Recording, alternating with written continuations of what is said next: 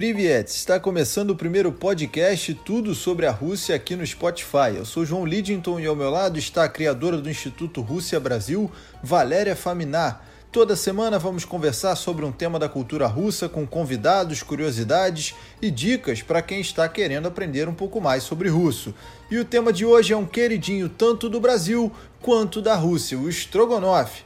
Olá, Valéria. Devo começar esse podcast agradecendo a Rússia por ter inventado esse prato maravilhoso e te pedindo também para contar um pouquinho sobre a história e como foi criado o Instituto Rússia Brasil. Oi, João, tudo bem? Oi, pessoal. Fico muito feliz começando esse podcast da, do Instituto. É, nosso Instituto tem três anos e pouco. E aí começou basicamente assim, com muita surpresa, começou quando eu vi bastante procura dos brasileiros, é, bastante interesse dos brasileiros na língua russa, na cultura russa, que eu nunca imaginava quando vim para cá, para o Brasil, que já tenho quase sete anos que moro aqui, e me surpreendeu muito essa coisa toda de interesse, né, de é, pessoas querendo saber mais sobre a Rússia e querendo aprender russo. Nunca imaginava que no Brasil as pessoas vão querer aprender e vão querer uh, falar russo com uma língua tão distante, né? Bastante complicada. E foi assim, as pessoas aparecendo, querendo aprender russo, e um dia foi assim, ficou tanta gente ao meu redor querendo aprender russo que eu falei, ah, a gente, acho que a gente tem que começar uma coisa maior, né? Abrir turmas, né? Fazer uma coisa um pouco mais uh, organizada e foi assim. O Instituto foi crescendo, crescendo. Ano passado, 2020, a gente cresceu bastante. Agora a gente tem mais de 100 alunos. Então é uma coisa bem, bem grande já. E agora com esse projeto novo de podcast, fica melhor ainda. Ficou uma coisa bem. Uh, uma coisa nova, né? Um, mais um projeto que o Instituto tem. E só vamos para frente. E agora a gente vai a falar né, sobre as coisas diferentes. Hoje, por acaso, né, estrogonofe, que é, é um prato super famoso aqui no Brasil, principalmente. Eu acho que é um dos poucos países que tem esse prato como referência da Rússia. E todo mundo sempre pergunta sobre esse prato. Sempre, ah, você é da Rússia e o estrogonofe é diferente, é igual, como que é? E hoje, basicamente, nesse, nesse primeiro episódio, a gente vai descobrir como que é o estrogonofe na Rússia. Maravilha, Valéria. A gente trouxe também para essa conversa nossa convidada, a Lena Selikova, que vai também contar se ela é ou não amante do estrogonofe e os segredos desse prato, se ele é realmente diferenciado. Como é que vai, Helena? Tudo bem? Oi, tudo bem? Então, eu tô aqui super feliz em responder todas as perguntas sobre estrogonofe. Eu, minha família nunca cozinhou estrogonofe. É, é um prato bem típico, mas uh, na, em São Petersburgo, onde eu morava, uh, não é tão comum comer estrogonofe em casa. Então eu sabia que existe esse prato, mas nunca procurei uh, saber como é o sabor, se é gostoso, como é feito e tal. E quando eu cheguei aqui no Brasil, todas as brasileiras em volta logo começaram a falar sobre estrogonofe. Aí eu pensei, será que é? Como é que é? Galera, na sua casa o estrogonofe também não era comum, assim como o feijão com arroz aqui no Brasil? Então, realmente tem que concordar com a Helena que é, estrogonofe no Brasil é muito mais popular e famoso do que na Rússia. Assim, a gente tem o estrogonofe, a gente sabe que existe, mas é, não é um prato que a gente come no dia a dia. Não é um prato que a gente, por exemplo, se você perguntar para um russo, ah, qual é o prato mais típico da Rússia? As pessoas vão falar pratos diferentes, aquele, outro, mas eu acho que nunca ninguém vai falar que é estrogonofe. Acho que é um prato que a gente sabe que existe, mas não é um prato tipo carro-chefe da cozinha russa, não é. Então, assim, realmente é muito engraçado que eu aqui no Brasil, em sete anos, comi mais estrogonofe do que na minha, na minha vida inteira na Rússia. É bem curioso isso. É, uma curiosidade que eu acho que muita gente não sabia. Imaginava que era um prato super corriqueiro do dia a dia do, do russo. Daí a primeira surpresa do nosso podcast. Em relação à origem do prato, vocês sabem me dizer, porque eu tenho francês pleiteando essa, essa origem, dizendo que o prato é francês, mas o pessoal da Rússia, eu estive na tive a oportunidade de estar na Rússia, bate no peito e fala, não, estrogonofe é coisa nossa. É, não, realmente, assim, é, o, o, por que, que os franceses falam que, né, que tem a ver com França esse prato? É porque quem criou, de fato, esse prato foi um cozinheiro francês, que trabalhava na Rússia, que trabalhava no, na, na família do Stroganov, e né, em russo Stroganov, que a gente fala, e ele trabalhava na família deles e ele que, que criou. Então, assim, o cozinheiro mesmo que criou era francês. Só que foi pela. Assim, quem encomendou criar esse prato e quem pediu para criar esse prato foi, uh, for, foram as pessoas da Rússia. Então, é uma coisa curiosa, né? Assim, o francês que criou, mas criou na Rússia e sob pedido dos russos. Então, é, é aquela coisa, né? perguntar para a Lena, que falou que, que morou em São Petersburgo, né? Queria que ela falasse um pouquinho sobre o Palácio Stroganov, que, que fica lá em São Petersburgo. Recebe muitos turistas né, de vários lugares do mundo, né? Conta também a história do prato, tem um tour bem legal. Primeiro, saber se vocês, obviamente, já visitaram e podem contar um pouquinho para quem está ouvindo o podcast o que a pessoa pode encontrar lá, quais são as atrações, contar a experiência desse tour. Bem, eu visitei o Palácio do Stroganov bom, te bom tempo atrás, mas é um palácio muito interessante. Primeiramente, ele foi feito especialmente para a família Stroganov. Ele fica bem no centro da cidade e a fachada do palácio é lindíssima. O arquiteto que fez esse palácio é o mesmo arquiteto que fez o Palácio de Hermitage, é o mesmo arquiteto que fez o Palácio de Peterhof, aquele muito famoso, né, que tem uh, fontes, uh, parque com fontes, e mesmo arquiteto que fez o Palácio de Caterina, em Tsarskaya Selo, um dos palácios mais bonitos que fica cerca de São Petersburgo. É, o nome do arquiteto era Strelli, ele era um arquiteto amado pela família real, como dá para ver, né? Então, a família Stroganov, que é uma família muito uh, perto e muito poderosa, muito perto da, da família real da Rússia, conseguiu uh, encomendar esse arquiteto para fazer a casa da família, o palácio da família. Aí um, ele se localiza na rua principal de São Petersburgo, na Nevsky, uh, Avenida Nevsky, e tem duas entradas, uma do Nevsky e outra uh, do rio Moika, que fica perpendicular ao, à Avenida Nevsky.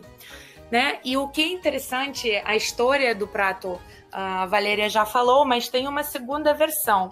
E essa segunda versão conta que é, sim, esse prato foi feito para, para a família Stroganov, só que uh, foi feito uh, graças aos acontecimentos que a família começou a ter na, no palácio, que se chamava um, almoços populares, se tem como explicar assim em português, é, que a família convidava todo mundo que poderia, num dia de semana, visitar um, a casa. Na verdade, não é casa, mas um parquinho que fica dentro da, da, do espaço do palácio e experimentar vários pratos. E num desses, num desses uh, eventos, um, as pessoas experimentaram o prato Stroganov e o prato virou muito famoso depois que muitas pessoas do São Petersburgo conseguiram experimentar esse prato. Pessoas uh, comuns, né? Não muito ricos, não perto das, um, dos tsares, assim, pessoas da, da vida cotidiana.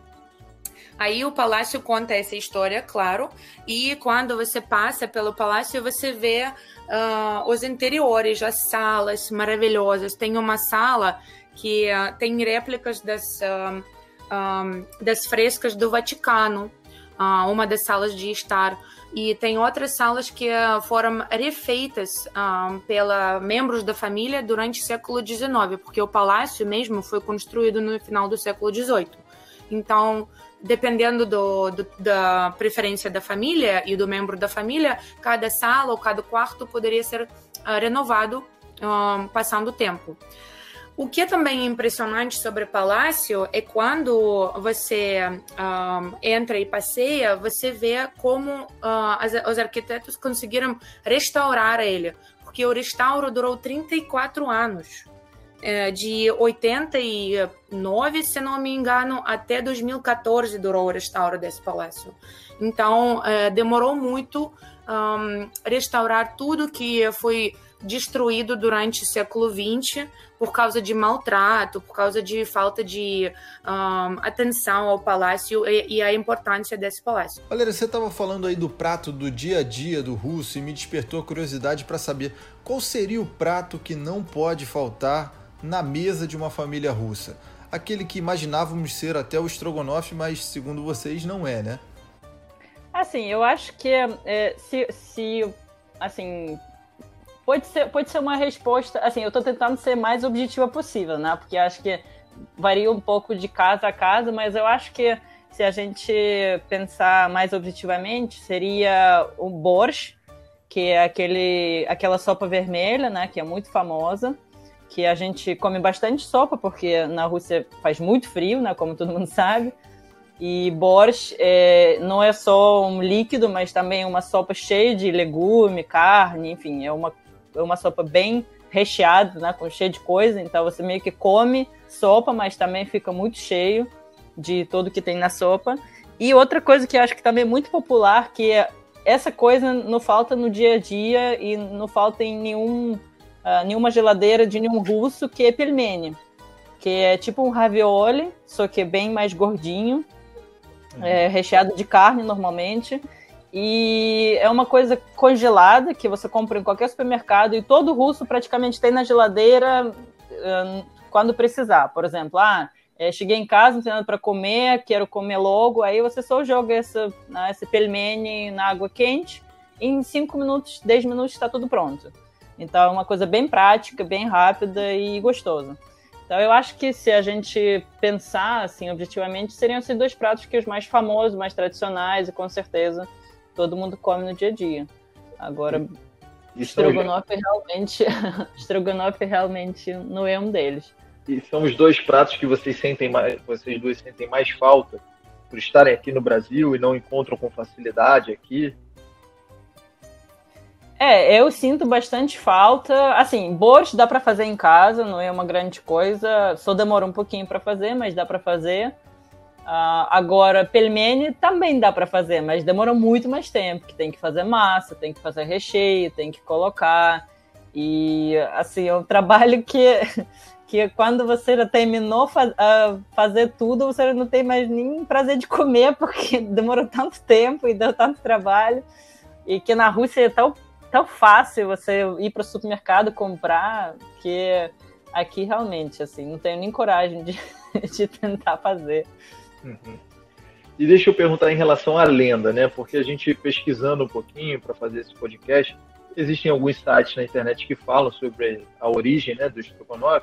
E tem uma lenda de que o conde Alexander Stroganov ele pedia para cortar a carne em tiras, porque ele era velho demais, tinha dentes ruins, essas lendas ficam na lenda mesmo? O que, que é verdade nessas histórias? O que, que chegam para vocês quando vocês eram pequenas e escutavam essas histórias? Bom, eu acho que a gente realmente acredita que era assim mesmo, né? Ah, porque é, é, explica melhor, né? Porque dá razão a cortar a carne dessa, dessa maneira. Mas lembrando na segunda opção, na segunda lenda de criação do Stroganov, a outra versão uh, de ter esses almoços populares uh, explica que, na verdade, era muito mais uh, fácil dividir a carne por, por porção, né, sendo carne cortada em pedaços pequenos. Então, outra, outra versão de almoço popular explica essa, essa corte pequena do, do filé, do carne, como uma, uma, um jeito de, primeiro, preparar mais fácil, mais rápido. É, já, já, ouvi de ambas, mas eu acho que uh, o que na maioria das pessoas acha que é mais uh, verdadeira, né? uma coisa mais verdadeira, uma, uma versão de criação mais verdadeira é realmente aquela do, como a Aliana falou, almoço popular, que o Strogonoff fazia em casa e todo mundo podia chegar e realmente, assim, foi um prato que fez um sucesso porque, é, como ela falou, era fácil de dividir. E essa, uh, esse molho, né, que é que vem junto com a carne, é, ela enche bastante. Ele enche bastante esse molho. Fica uma coisa uh, rápida para fazer, fica uma coisa barata, né? Porque você não precisa de tanta carne e enche, porque tem bastante molho e fica gostoso, né? Então eu acho que essa essa essa versão, né, de uh, de almoço popular, ela, eu acho que ela é mais meio que mais verdadeira, mais assim provável. Mas também não, né, não tem agora como falar porque essa segunda segunda versão de de cone de estrogonofe que, que não tinha dente muito muito forte também existe. Existe e as pessoas realmente realmente também algumas pessoas concordam com ela. E originalmente o estrogonofe ele era considerado até um prato do gosto dos czares, né, que, que apreciavam muito o prato, enfim. E, e, como vocês falaram, ele, ele acabou alcançando a maioria da população, se tornando um prato acessível. Quando é que foi essa virada de chave? Quando é que ele deixou de ser esse, o prato do glamour da, dos czares para ser acessível? Hoje você encontra, obviamente, estrogonofe em qualquer restaurante é, na Rússia tem, inclusive já cruzou até fronteiras. Mas quando é que foi essa mudança de deixou de ser, por exemplo, o caviar, né? O caviar é um prato que aqui para o Brasil é um prato para alta sociedade é, e, e, de pouco acesso. Mas e o estrogonofe, quando é que virou essa chave? Não, então, assim, é, ele foi criado, ele demorou bastante para se popularizar, né? Porque, assim, ele foi criado, e aí as pessoas gostaram e tal, mas assim, é, pessoas não sabiam como cozinhar, né? Pessoas não tinham ideia de como esse prato é feito, então demorou bastante. Uh, eu acho que esse prato, na verdade, saiu para fora com mais, com mais velocidade do que ele se popularizou dentro da Rússia. Porque dentro da Rússia ele só ficou realmente popular e famoso e as pessoas começaram a cozinhar e comer esse prato só depois da Segunda Guerra Mundial. Eu acho que ele saiu para fora muito mais rápido, né? Com, com saída de, de pessoas nobres na época da Revolução. Aí as pessoas nobres saíram da Rússia, né? Muita gente saiu e levou meio que esse prato como uma referência e aí começou a popularizar. Mas na Rússia mesmo, acho que foi só depois da Segunda Guerra Mundial. É, e também vale a pena lembrar que quando a União Soviética começou, a maioria das pessoas não tinham acesso aos produtos nobres como carne pura, que precisa para fazer strogonoff, né? Então, realmente, no início de União Soviética, não tinha como é, o strogonoff ser tão, prato típico, porque as pessoas usavam produtos mais baratos e mais fáceis a comprar, a usar como comida principal. E só depois da Segunda Guerra as pessoas conseguiram ter mais eu qualidade de vida. Justamente sobre essa questão de, de, de repente, adaptar o prato, né? Aqui no Brasil abrasileiraram o prato, né? Existem versões de estrogonofe de carne, frango, camarão, isso sem falar nos acompanhamentos com batata frita, cozida, batata palha e o inseparável arroz que todo brasileiro gosta. Como é que é o prato originalmente servido na Rússia? Bom, eu, falando honestamente, gosto muito de estrogonofe com frango. É meu favorito, mas gosto mais do que com carne. E eu só experimentei aqui no Brasil também. Mas na Rússia, originalmente, um, o prato deve ter o carne, né? O molho é feito com smetana, que é um produto típico russo que é muito difícil achar aqui no Brasil, mas alguns mercados oferecem o um, creme de creme uh, creme é, de leite, é acho que se, se fresco, chama assim. assim. Ele é mais azedo, uh, né, é Valéria? mais azedo do que creme de leite normal aqui. Creme de isso. Aí tem que adicionar molho de tomate. Claro, se a gente quer um, um prato mais saboroso, tem que fazer o próprio molho, né? Não tem como comprar. Aí, um, algumas receitas um, indicam colocar cogumelo. Só que aqui no Brasil, por exemplo, não tem como achar o cogumelo que tem na Rússia, que se chama cogumelo nobre branco. Esse tipo específico de cogumelo é um uma cogumelo bem típico da Rússia, da Finlândia, dos países nórdicos. Então, aqui as pessoas adicionam uh, champignon, que vale a pena usar, mas originalmente deve ser aquele cogumelo específico russo branco.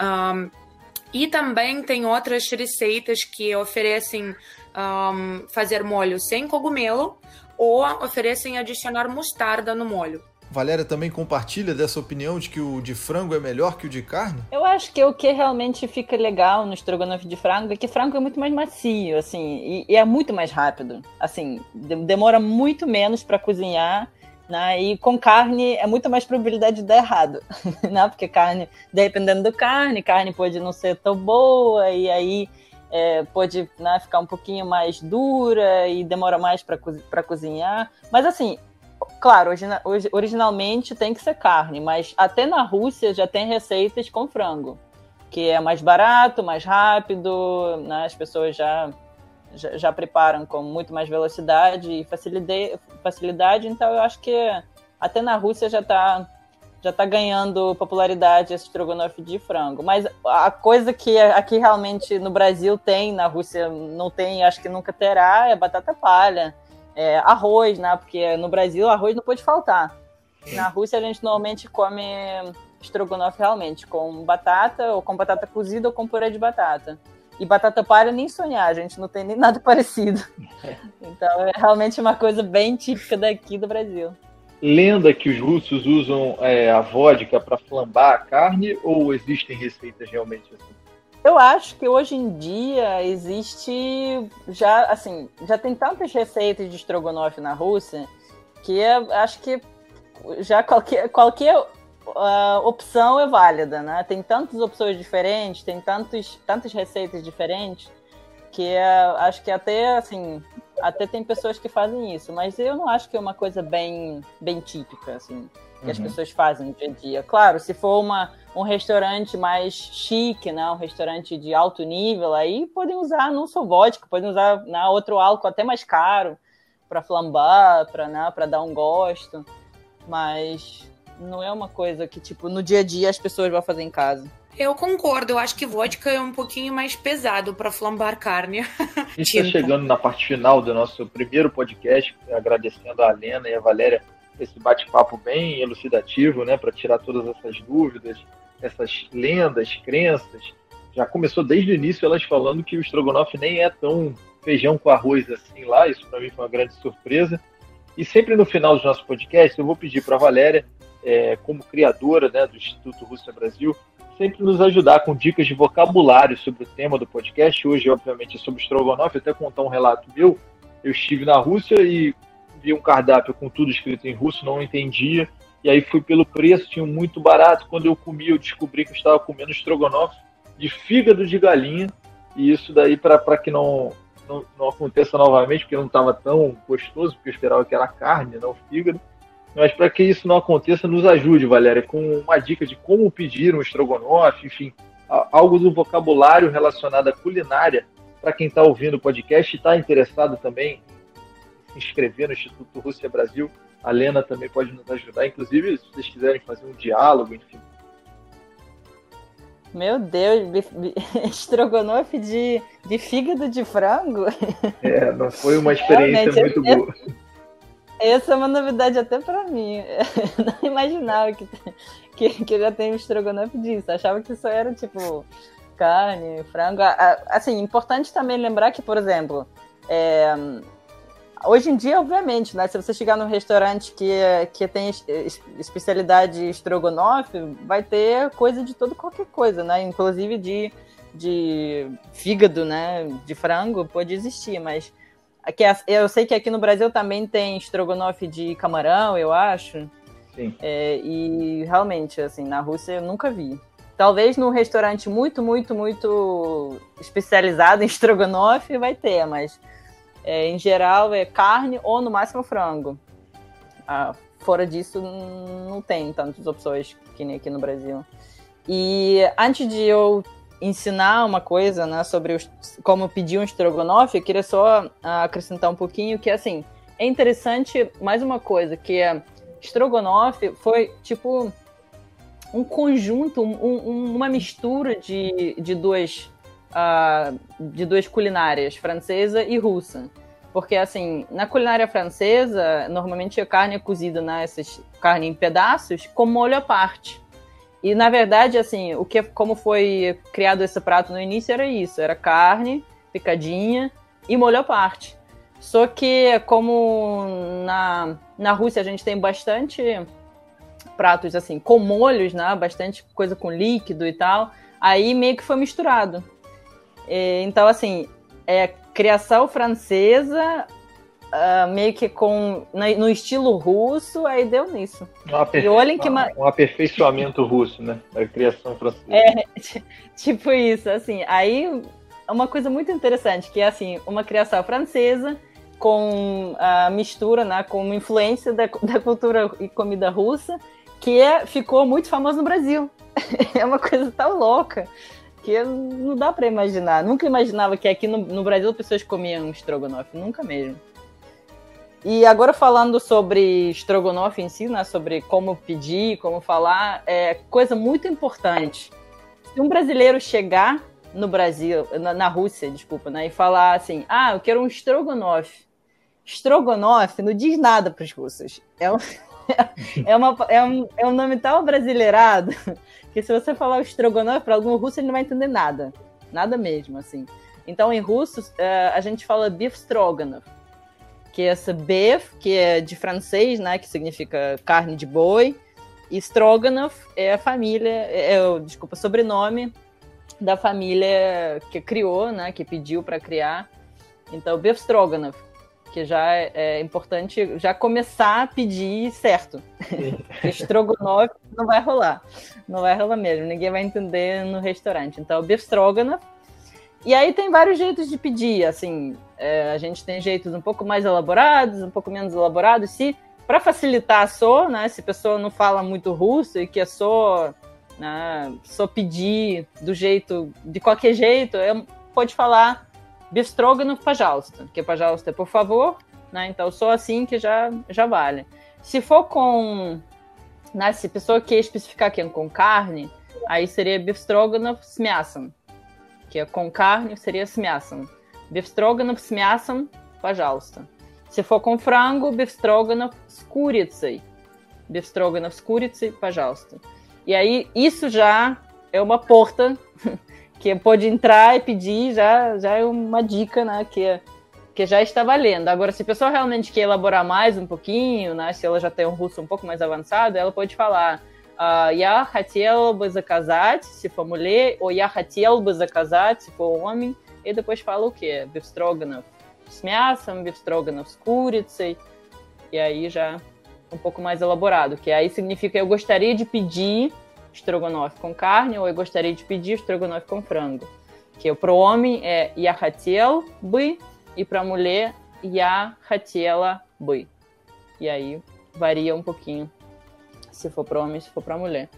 Mas se a pessoa não sabe nada de russo, é importante lembrar que é Befstroganov. Befstroganov, já a pessoa já vai entender. Porque Strogonoff realmente não vai rolar nada. Pedindo estrogonofe. Não, vou, não vai conseguir nada. Ninguém, é, não, ninguém vai entender nada mesmo. Excelente. Bom, espero que todo mundo já tenha aprendido aí para quando viver essa experiência de estar na Rússia, pedir corretamente o prato, um dos pratos mais russos abrasileirados. Né, o brasileiro realmente é apaixonado por estrogonofe. Spasibo, agradeço a todos que curtiram o nosso podcast Tudo sobre a Rússia, o primeiro episódio, o podcast do Instituto Rússia Brasil. Quero agradecer também mais uma vez a presença da Valéria Faminar e da Helena Tselikova.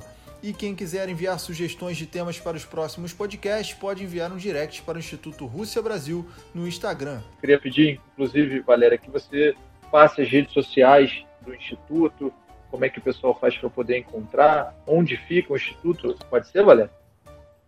Isso, exatamente. A gente tem Instagram, que é instituto, arroba Instituto Rússia Brasil, sem, sem acento, sem nada. E no, no, Facebook também tem nossa página que também se chama do mesmo jeito, Instituto Rússia Brasil. O Instituto fica no Rio de Janeiro, em Copacabana, uh, para quem quiser aulas presenciais, por exemplo, mas a gente tem muitas turmas online hoje em dia, né? O mundo virou tudo online, então a gente está acompanhando. E hoje em dia a gente tem alunos do Brasil inteiro, é até de fora, tem brasileiros que moram fora e estudam russo na nossa escola. Então é muito fácil, quem quiser quem quiser tentar aprender alguma coisa, começar já, quem já está planejando sua, sua viagem para a Rússia, né, que esperamos que já já as fronteiras vão começar a abrir, e você já pode começar a se preparar para uma viagem, né? Para poder não só falar bistrógrafo na hora de chegar no uhum. restaurante, mas para poder elaborar mais coisas, perguntar como que é, o que que leva, né? É, falar mais alguma coisa, pedir mais coisas no restaurante, não só ficar no bistrógrafo e não sair disso. Então, quem quiser uh, pode nos procurar no Instagram, no Facebook. a gente está super aberto às sugestões dos próximos temas e a gente vai falando cada vez mais sobre cultura russa. A professora Helena, que está aqui hoje conosco, ela faz lives ah, na página da nossa escola, Instituto Rússia Brasil, todo domingo, às 16h16. 16. Então, quem também se interessar, é, tem lives também sobre várias ah, coisas culturais. Ela também fala sobre muita coisa interessante e quem quiser acompanhar, todo domingo às 16h16 no Instagram Instituto Rússia Brasil tem lives com ela. Então, fiquem à vontade para se aproximar da cultura russa uh, de qualquer maneira. Esse foi o Tudo sobre a Rússia do Instituto Rússia Brasil. A gente volta semana que vem. Até a próxima. Pra cá. Pra cá, pra cá.